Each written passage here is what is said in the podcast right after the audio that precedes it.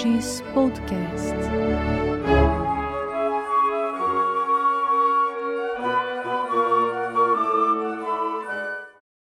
Olá, mais um podcast da Imagens. Hoje vamos tratar sobre a nova lei de improbidade administrativa através de uma visão é, da percepção que, que essa nova legislação está tendo por parte de membros do Ministério Público.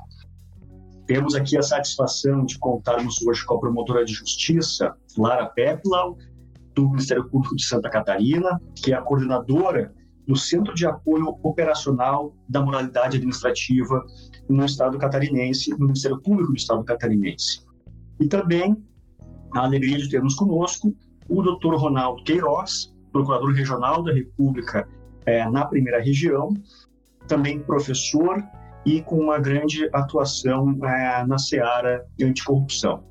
Sejam bem-vindos e muito obrigado por atenderem aqui o convite da Imagens e do TRF4.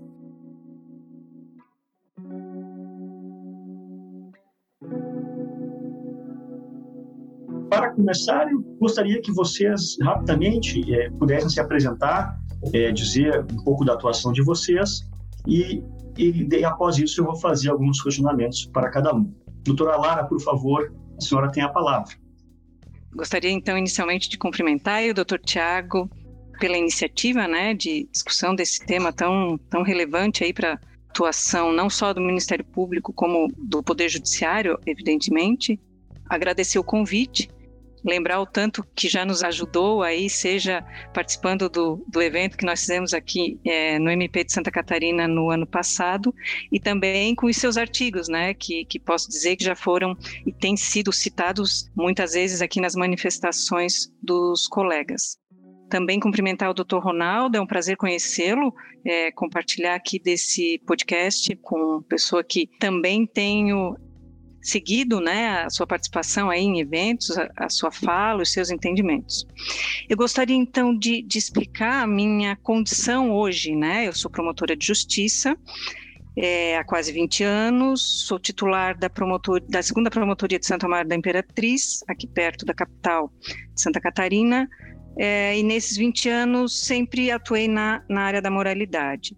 Mas hoje eu atuo no Centro de Apoio Operacional da Moralidade Administrativa, então não atuo hoje como órgão de execução, mas é aqui para o centro que os colegas, né, tanto os colegas primeiro e segundo grau, como os órgãos da administração superior, o próprio Conselho Superior, recorrem quando tem alguma dúvida na área, quando precisam de alguma orientação ou algum apoio técnico jurídico. Então, essa visão né, que eu posso, posso apresentar no dia de hoje. Muito bem, muito obrigado, Lara. É realmente uma experiência muito rica para compartilhar conosco. Doutor Ronaldo, sua vez, por favor. Boa tarde a todos. Gostaria primeiramente de agradecer o convite do doutor Tiago, que é uma pessoa que eu admiro muito. Tem um trabalho acadêmico que nos orienta bastante nessa, nessa área da improbidade administrativa. É, e parabenizar o TRF4, que é um TRF que eu também admiro muito pela excelência, pela vanguarda, por esse podcast, né, esse modelo, esse formato de conteúdo que nessas novas tecnologias nos ajuda tanto a consumir informação de qualidade nos momentos que a gente tem algum tempo para ouvir e, obviamente, com conteúdo de qualidade fica muito melhor para passar o nosso tempo. Queria também cumprimentar a doutora Lara, é, o Ministério Público Santa Catarina, também, que é o Ministério Público de ponta, de vanguarda. E, apresentar aqui, meu nome é Ronaldo Queiroz, sou membro do Ministério Público Federal há 19 anos, mais ou menos o mesmo período da doutora Lara. Obviamente, ela entrou muito mais jovem que eu. Minha experiência, basicamente, durante todo esse período, é no campo também do combate a, a improbidade administrativa, atuando no núcleo do patrimônio público social. Depois, no Ministério Público Federal, nós criamos os ofícios de combate à corrupção, os ofícios anticorrupção, onde, durante boa parte da minha carreira, eu atuei na primeira instância. Atualmente, eu atuo na segunda instância, perante o Tribunal Regional Federal da Primeira Região, com uma carga de processos relacionados à improbidade muito grande, porque é um tribunal realmente que tem uma jurisdição imensa. É, fiz também parte como secretário executivo da quinta Câmara de Coordenação e Revisão do Ministério Público Federal, que é a Câmara de, que trata do combate à corrupção. Foi no ano 2015, 2016, inclusive, é, quando estava na Secretaria Executiva, que os primeiros acordos de leniência na improbidade administrativa foram homologados no Ministério Público Federal. E naquele momento a gente começou a romper aquele dogma de que não caberia qualquer tipo de acordo, transação na improbidade administrativa. Hoje nós temos um quadro é, diferente, inclusive no plano legal. Então, fico muito feliz em participar desse podcast e fico à disposição para esse debate, que com certeza vai ser muito rico pelos convidados aqui presentes. Bem, também estamos muito contentes com a presença de vocês. E eu gostaria de começar perguntando à doutora Lara, é, na visão do Ministério Público catarinense, nesse contato que tem tido com os demais promotores e procuradores, quais são os principais impactos já percebidos é, com a edição da Lei 14.230, que alterou a Lei de Propriedade Administrativa? Bom, os impactos, pelo menos nós aqui no Centro de Apoio, já sentimos no primeiro dia. Né? No dia da vigência da lei, eu já comecei a receber questionamentos dos colegas no sentido de, ok, agora eu tenho dois anos para investigar, eu tenho que concluir o meu inquérito civil em dois anos. E aqueles procedimentos é, que já tramitaram por mais de dois anos, que estão a três, a quatro, enfim, posso continuar investigando? Né? Então, isso já na manhã do dia da publicação da lei. É, a gente é, é, fez um, uma movimentação em decorrência dessa dúvida, até para dar uma, uma, segurança aí para os colegas, né? Provocamos nosso conselho aqui e foi editada uma súmula pelo Conselho Superior é, regulamentando essa questão, com posterior é, orientação da, da Corregedoria.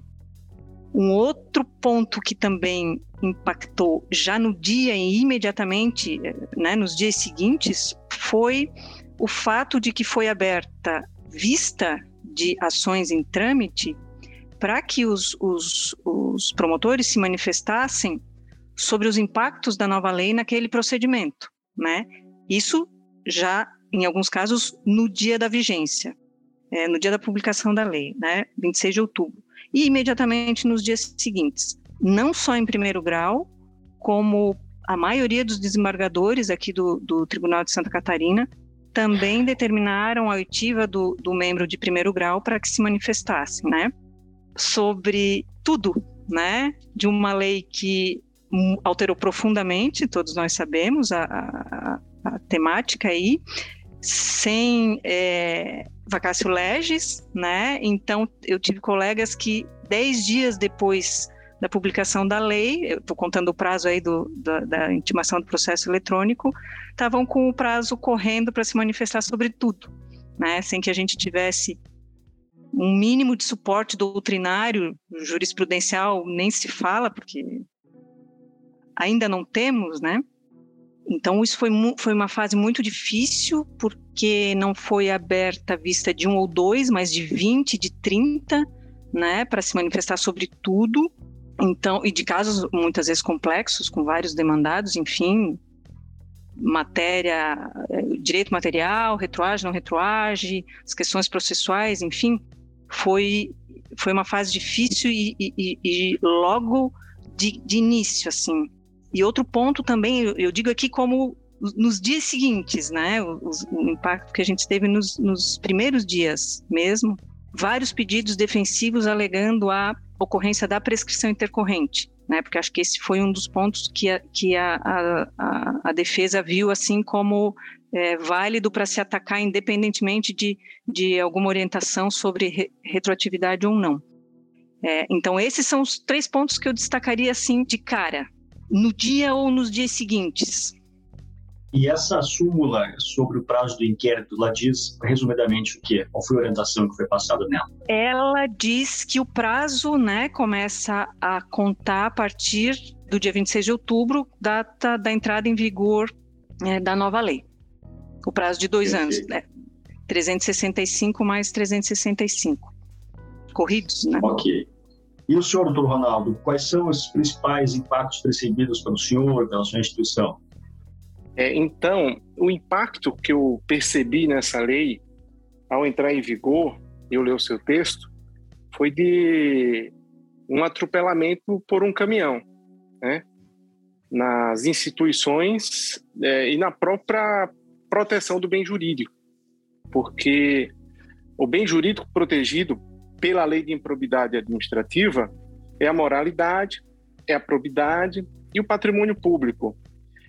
Esses três bens jurídicos, eles são mencionados expressamente na Constituição 12 vezes. Então, são bens jurídicos muito relevantes para a sociedade e agasalhados no corpo da Constituição, desde a sua redação original.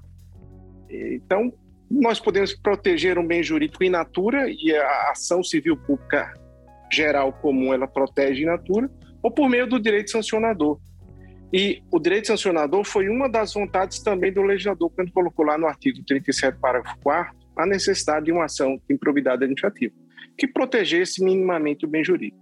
E quando a, a reforma da lei de improbidade administrativa foi publicada em 26 de outubro do ano passado, né, 2021, alterando estruturalmente a lei, é uma nova lei, sem dúvida nenhuma, talvez tivesse sido mais honesto revogar 8.429, não houve nenhum prazo de vacácio para uma alteração tão importante, de uma lei tão importante, para as instituições se organizarem. A única norma de transição é, prevista na lei, que é o artigo 3 era suspender as ações em que a Fazenda Pública é autora para o Ministério Público decidir se assume ou não. Inclusive, essa única norma de transição está suspensa por medida liminar do ministro Alexandre Moraes. Então, com o bonde andando e as regras do jogo sendo alteradas pela nova lei, as instituições elas têm que a, a, analisar agora tudo: prescrição, prazo da investigação, a, as cautelares patrimoniais, se se mantém, não se mantém, prazo do processo, recurso.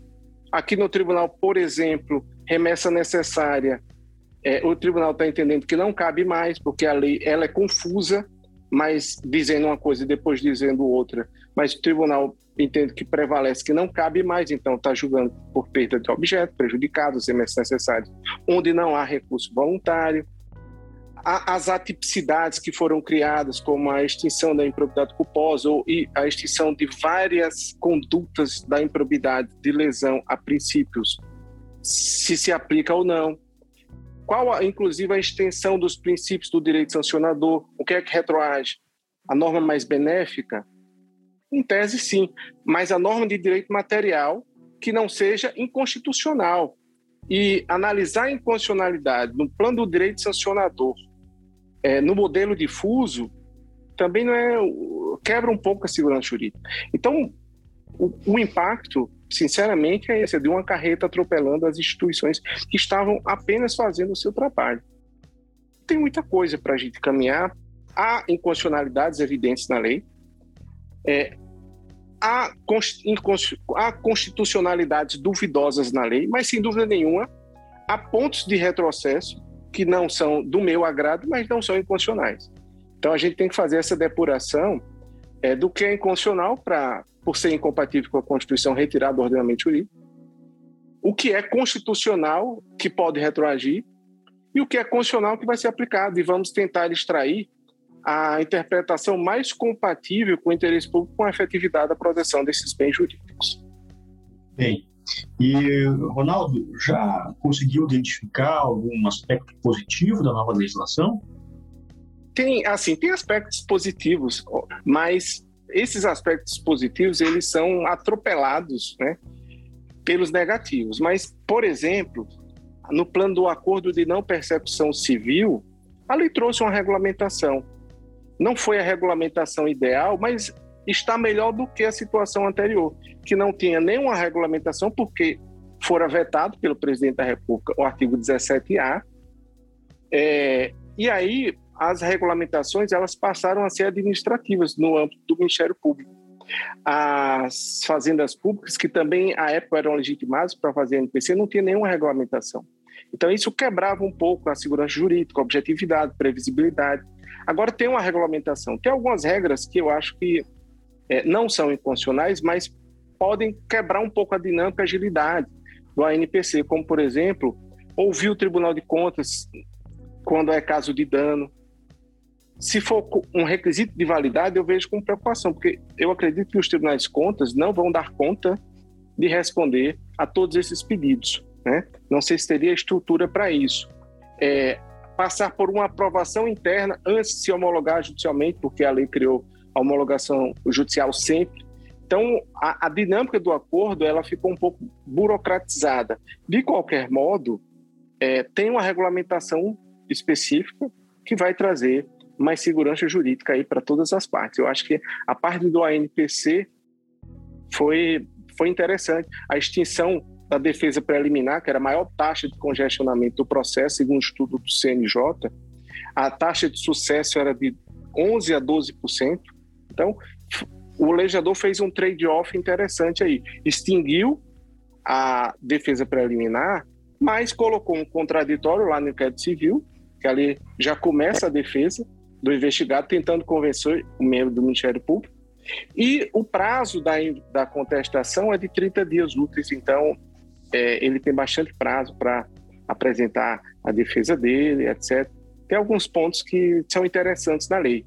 E esses pontos interessantes, inclusive, vêm lá do projeto original da Comissão de Juristas. Certo. E você, Lara, o que, que percebe, ou percebe alguma coisa como positiva dessas alterações?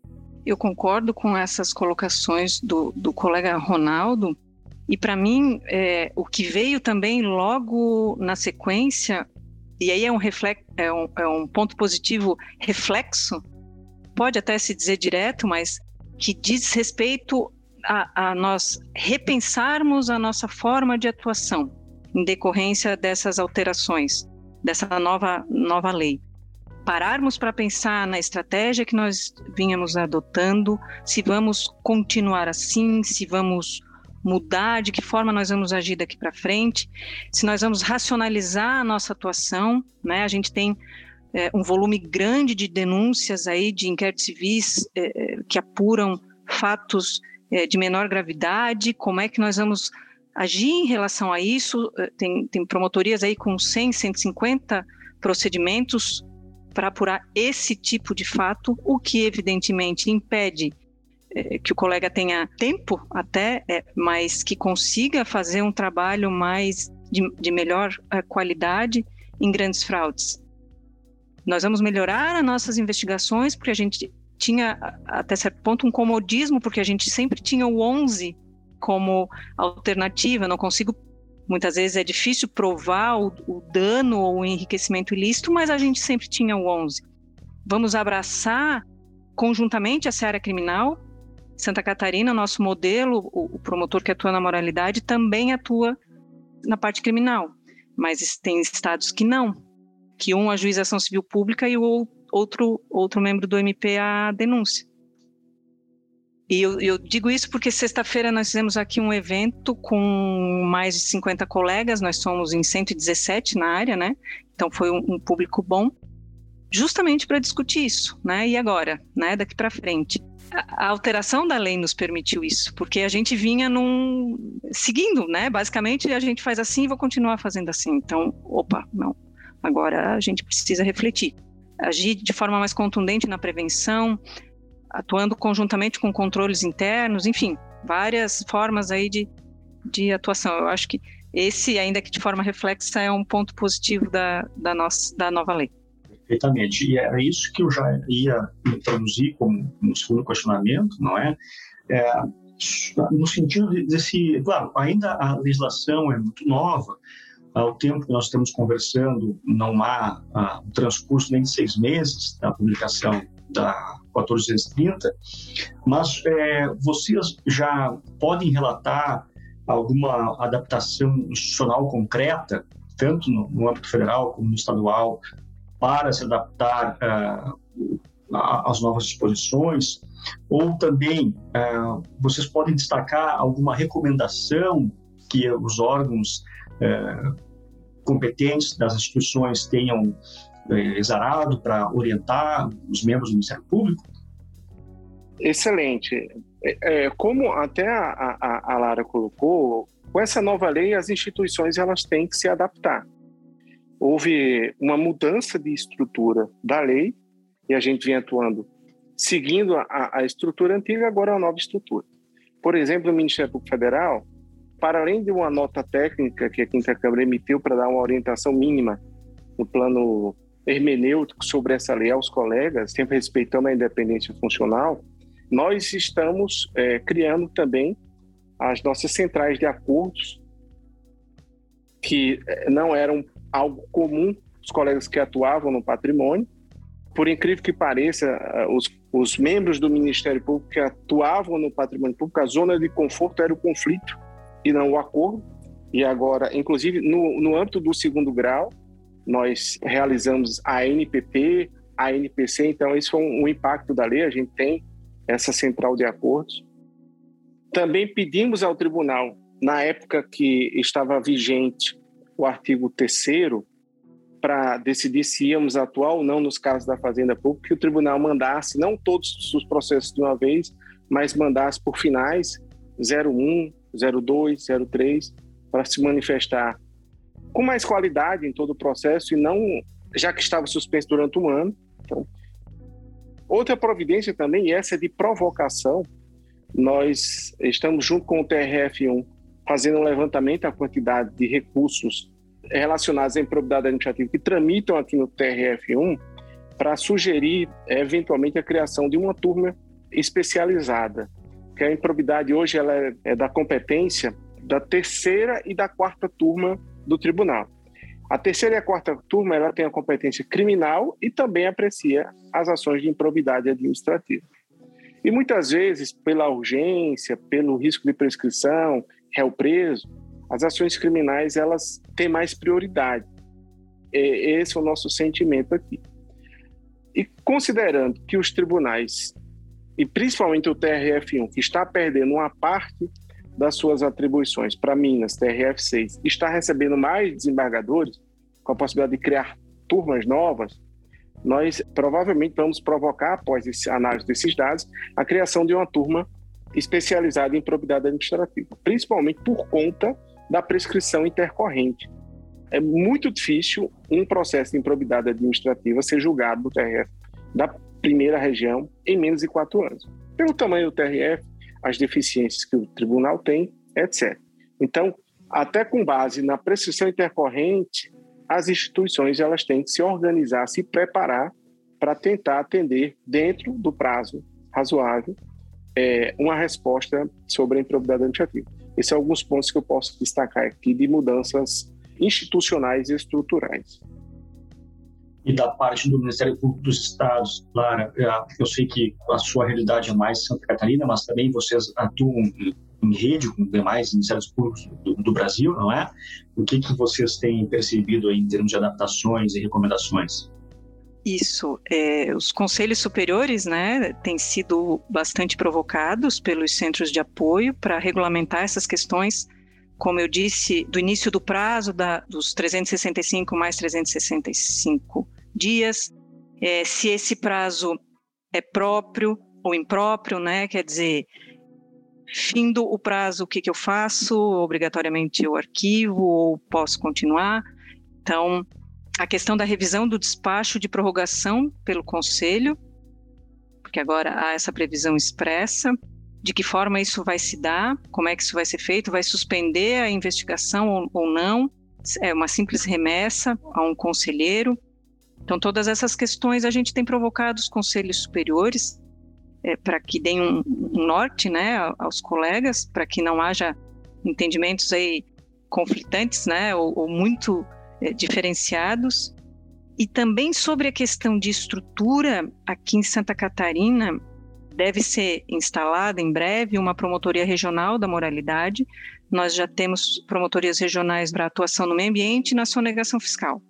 Então, vai ser feito um projeto piloto agora, porque a gente, em uma, em uma promotoria de entrância final, quer dizer, o meio termo, o meio do caminho, né, na, nas entrâncias, que vai é, atuar nas entrâncias iniciais do entorno, ou seja, aquelas promotorias que têm todas as atribuições. Então, o colega atua no crime, na infância, no meio ambiente e a moralidade. Então, por conta, isso por conta do prazo de dois anos aí, né? É, até que se define, enfim, se, o que, que acontece é, depois que ele expira. Então, para tentar dar uma agilidade, porque nesse tipo de promotoria, a moralidade acaba não sendo assim o primeiro procedimento que o colega vai atuar, porque ele tem preso, ele tem criança em entidade de acolhimento, ele tem instituição de idosos para fiscalizar, enfim, as questões ambientais também. Então, é uma experiência, um projeto piloto que deve é, ocorrer em breve aí. Ela já foi criada, falta ser instalada. E também a gente está num movimento para tentar estruturar de forma melhor o nosso centro de apoio técnico, que é composto por profissionais da engenharia, administração, contabilidade, enfim, que tem um prazo hoje de resposta aos colegas longo, às vezes até oito meses, dependendo da matéria, e uma investigação que a lei diz que deve durar dois anos é, é impraticável. Então a gente tem esse movimento também em relação a, a essa estrutura é, de, de apoio técnico, né? Agora, entrando um pouquinho mais é, em algumas regras específicas da norma, eu queria saber como é que vocês estão percebendo uh, o já mencionado prazo para é, conduzir o inquérito civil e também o prazo de 30 dias para entrar com a ação uma vez é, que o inquérito esteja concluído. As instituições e vocês pessoalmente, como é que têm visto esses prazos? Como prazos próprios, com alguma consequência jurídica pré-determinada ou como meramente um prazo impróprio? Por Ronaldo primeiro. Esse é um dos pontos principais aqui, para pelo menos o plano da investigação, é qual a natureza desse prazo. Na, na minha leitura, se for considerado um prazo próprio, é inconstitucional.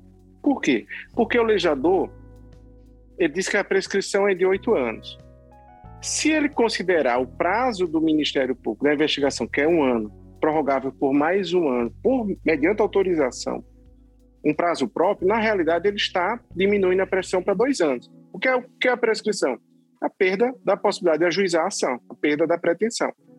É, e considerando que o Ministério Público, pela, até a, pela lei, pela letra da lei, era o único legitimado, ultrapassado o prazo da investigação, se for considerado um prazo próprio, não pode mais ajuizar. Então, é uma prescrição de um ou dois anos, o que seria inconstitucional.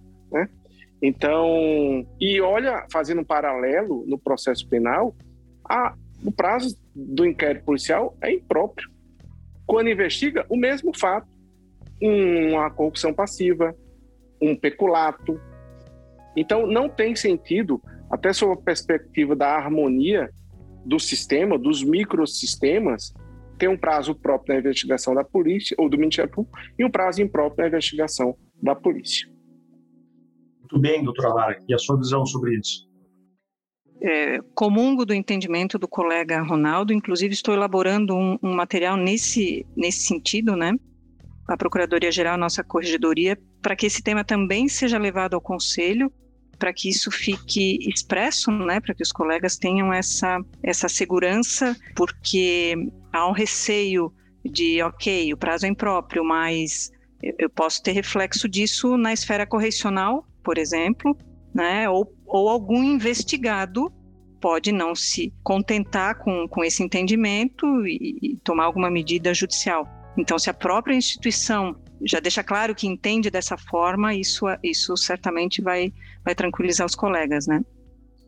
E um outro ponto que parece ser problemático, pelo menos nessa fase de acomodação de entendimentos, são algumas normas da nova lei que determinam que o autor da ação, e na, na redação original seria apenas o Ministério Público, é, só pode imputar um único tipo de improbidade para cada fato específico. É, nós sabemos que, anteriormente, a alteração legislativa era comum que, invocando o princípio da eventualidade, é, o promotor ou procurador imputasse para um fato o artigo 9 e, eventualmente, se não comprovado, que então se enquadrasse no artigo 10 e assim até chegar ao artigo 11. Hoje, pela nova uh, leitura que se extrai da, da legislação, isso não é mais possível. E também há uma regra que é associada a essa, e aí que pesa sobre os juízes, no sentido de que, após a réplica, o juiz vai ter que proferir uma decisão é, interlocutória em que ele vai definir qual é a tipicidade para aquele caso específico e de forma vinculante. É, não podendo ser alterado no, no futuro a, aquela tipificação que foi feita. E mais ainda, essa decisão de tipificação é feita antes da instrução processual.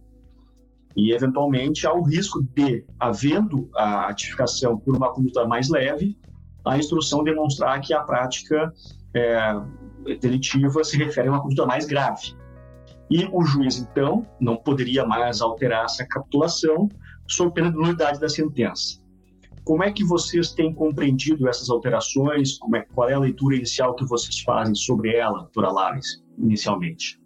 Então, outros pontos que vieram a complicar o que já era extremamente complicado, né?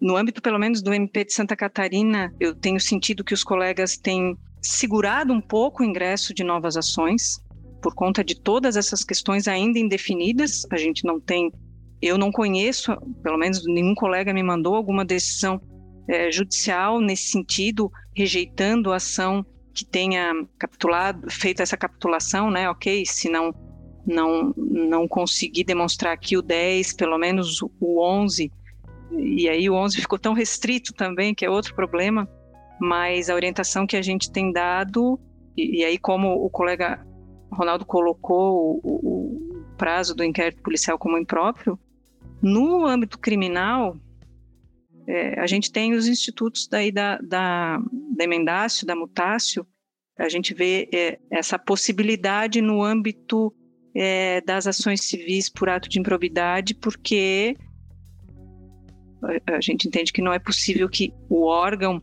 que, que persegue aí a, a apuração e a, e a sanção por ato de improbidade e também o juiz né, sejam tolhidos nessa possibilidade.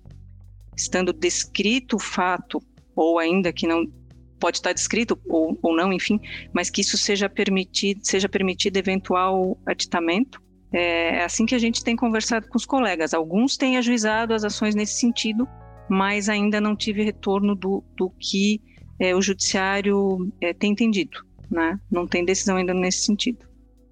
E na sua visão, doutor Ronaldo? Pois é, doutor Tiago, esse é um ponto.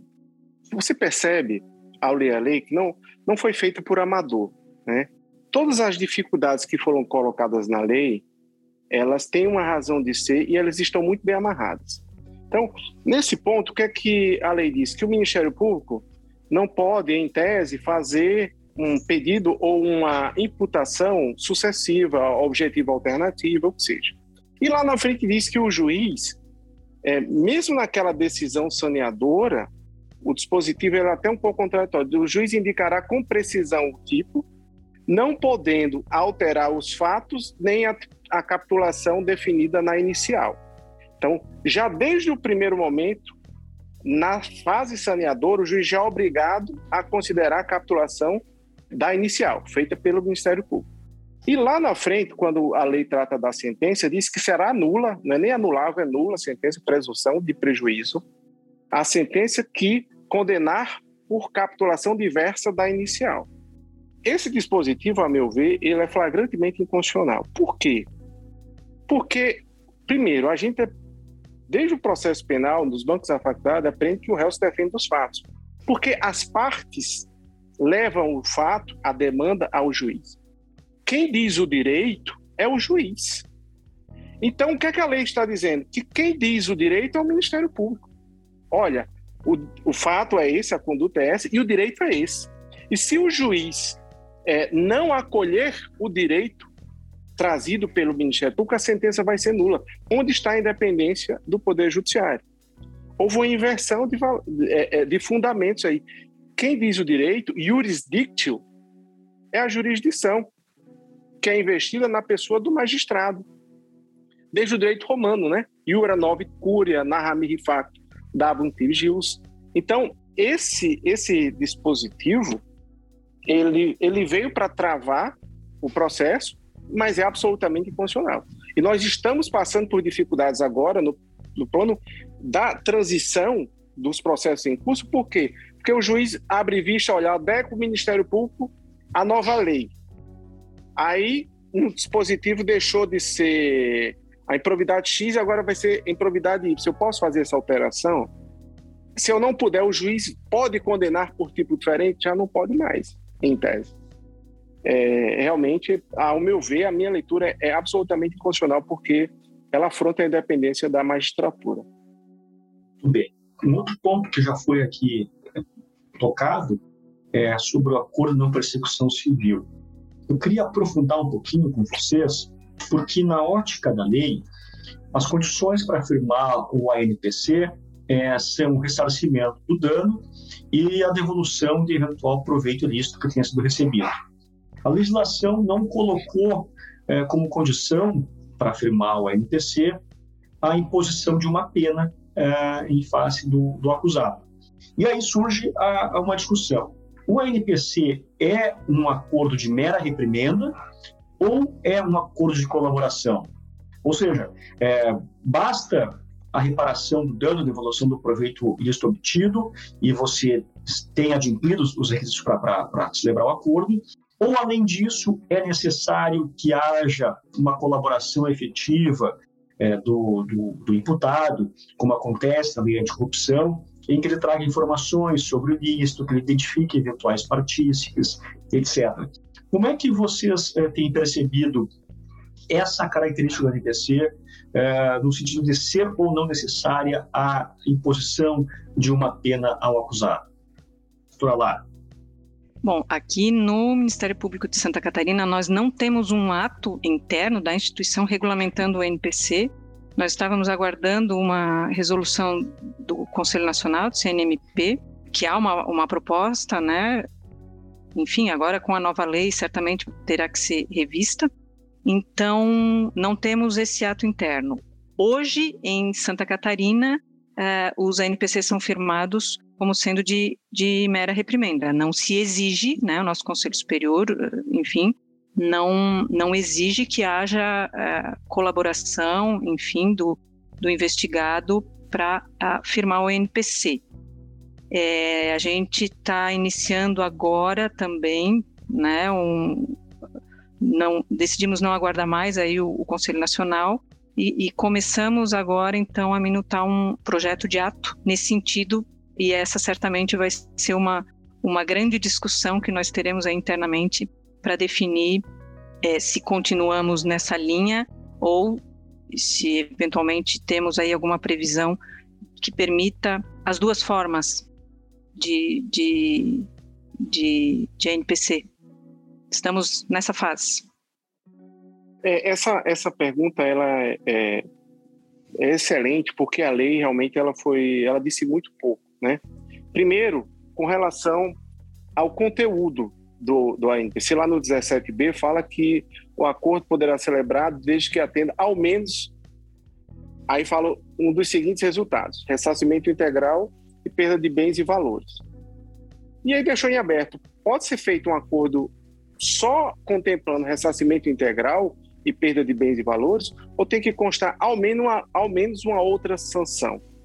A própria jurisprudência do SCJ diz que separa o que, dizendo que é, ressarcimento e perdimento de bens e direitos e valores não é uma sanção em sentido estrito, no sentido punitivo. É uma sanção no sentido recompositivo. Está mais no plano da responsabilidade civil do que do direito sancionador.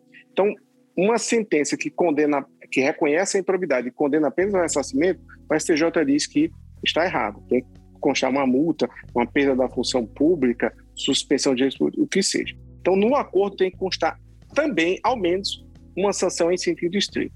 E sobre a pergunta se ele tem a natureza de pura reprimenda, ou seja, eu não preciso de nada em troca para celebrar o acordo, é só para encerrar o processo.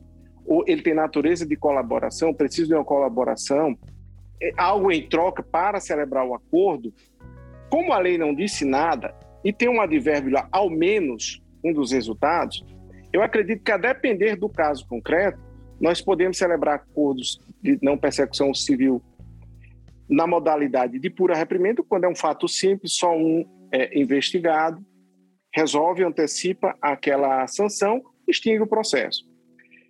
Para casos complexos, com complexos com pluralidade de agentes e insuficiência de prova por parte do Estado, é possível também celebrar um ANPC na modalidade de colaboração, ou seja, eu melhoro a situação jurídica daquela pessoa através de um prêmio, se ela colaborar trazendo informações, provas, valores para o Estado alavancar a sua investigação, aumentando aí o escopo do processo, o escopo da persecução. Então, é, vai depender do caso concreto. A diferença aqui também básica é no momento do prêmio. Quando é de pura reprimenda, eu já antecipo o prêmio, que é aquela sanção mais vantajosa para o cidadão, extingue o processo.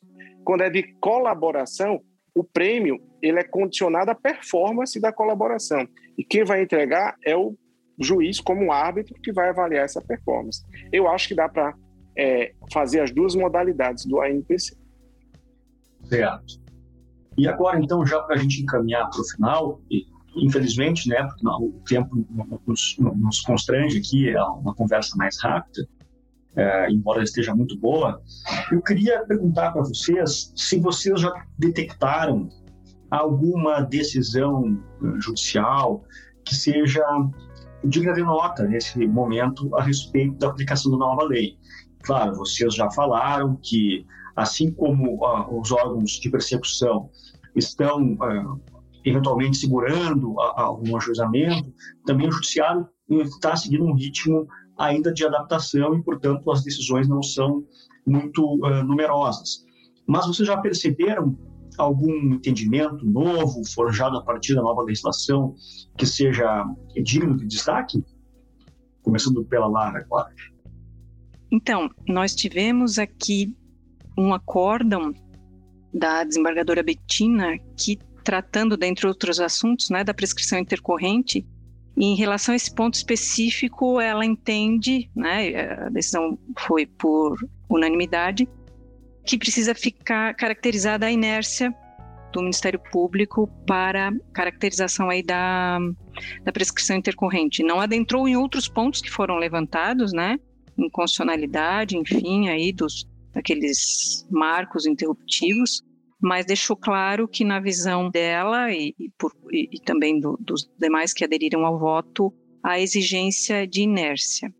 Nós também tivemos um, uma decisão aqui do TJ entendendo pela retroatividade né, da, da, das normas de direito material mais benéficas e, e julgando procedente o, o, o apelo para extinguir a, a ação. E tivemos vários, várias manifestações de, é, registrando esse entendimento, né? Mas assim, acórdão específico sobre o tema nós tivemos este. E o, e o, esse, o mesmo desembargador relator agora é, está suspendendo o trâmite das ações, ainda que, o, que, que em sede de repercussão geral o STF tenha determinado a suspensão só nos, nos recursos especiais.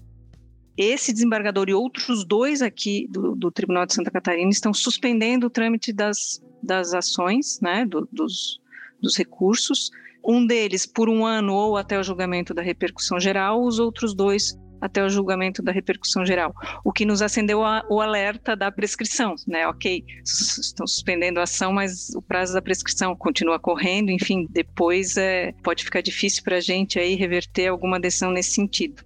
Então são, são, são três decisões que é, é, chamam atenção, assim, né? É, porque são acórdãos já e não decisões monocráticas, enfim, sobre o tema.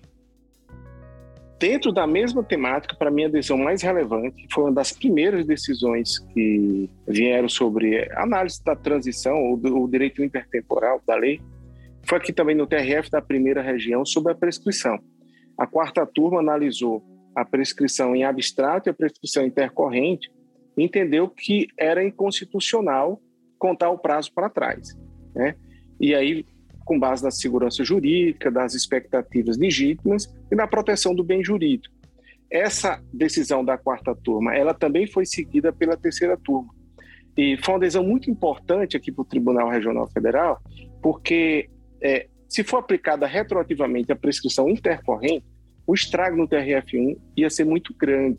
Como eu falei, é um tribunal muito grande, quase 80% do Brasil, com uma quantidade gigantesca de improbidades administrativas. Para ter uma ideia, eu dou, eu, eu dou parecer esse ano, eu tenho dado parecer esse ano de improbidade administrativa que tramita é, de 2011, de 2012, de 2013, que está tramitando há 15, 20 anos.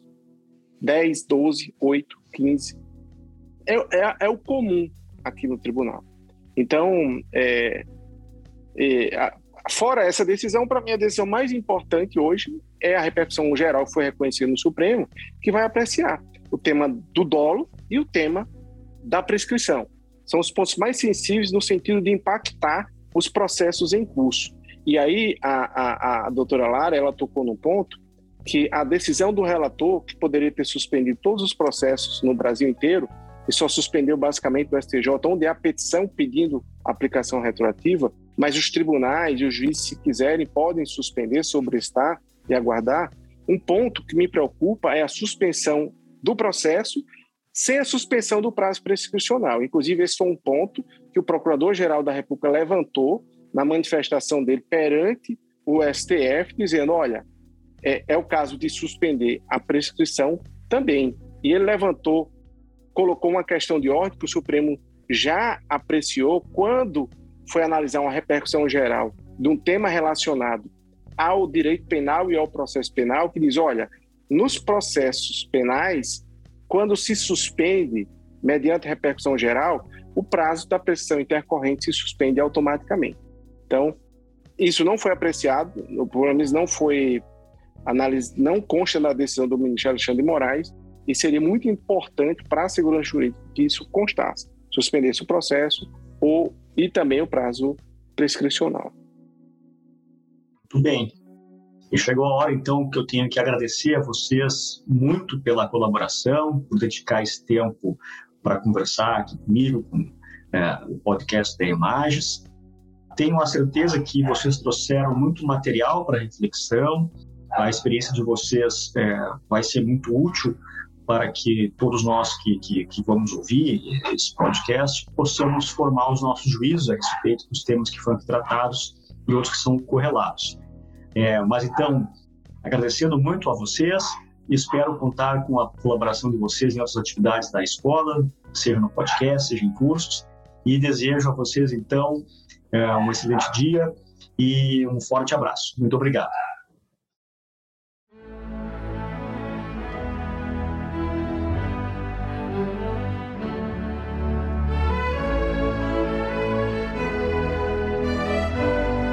Imagens Podcast.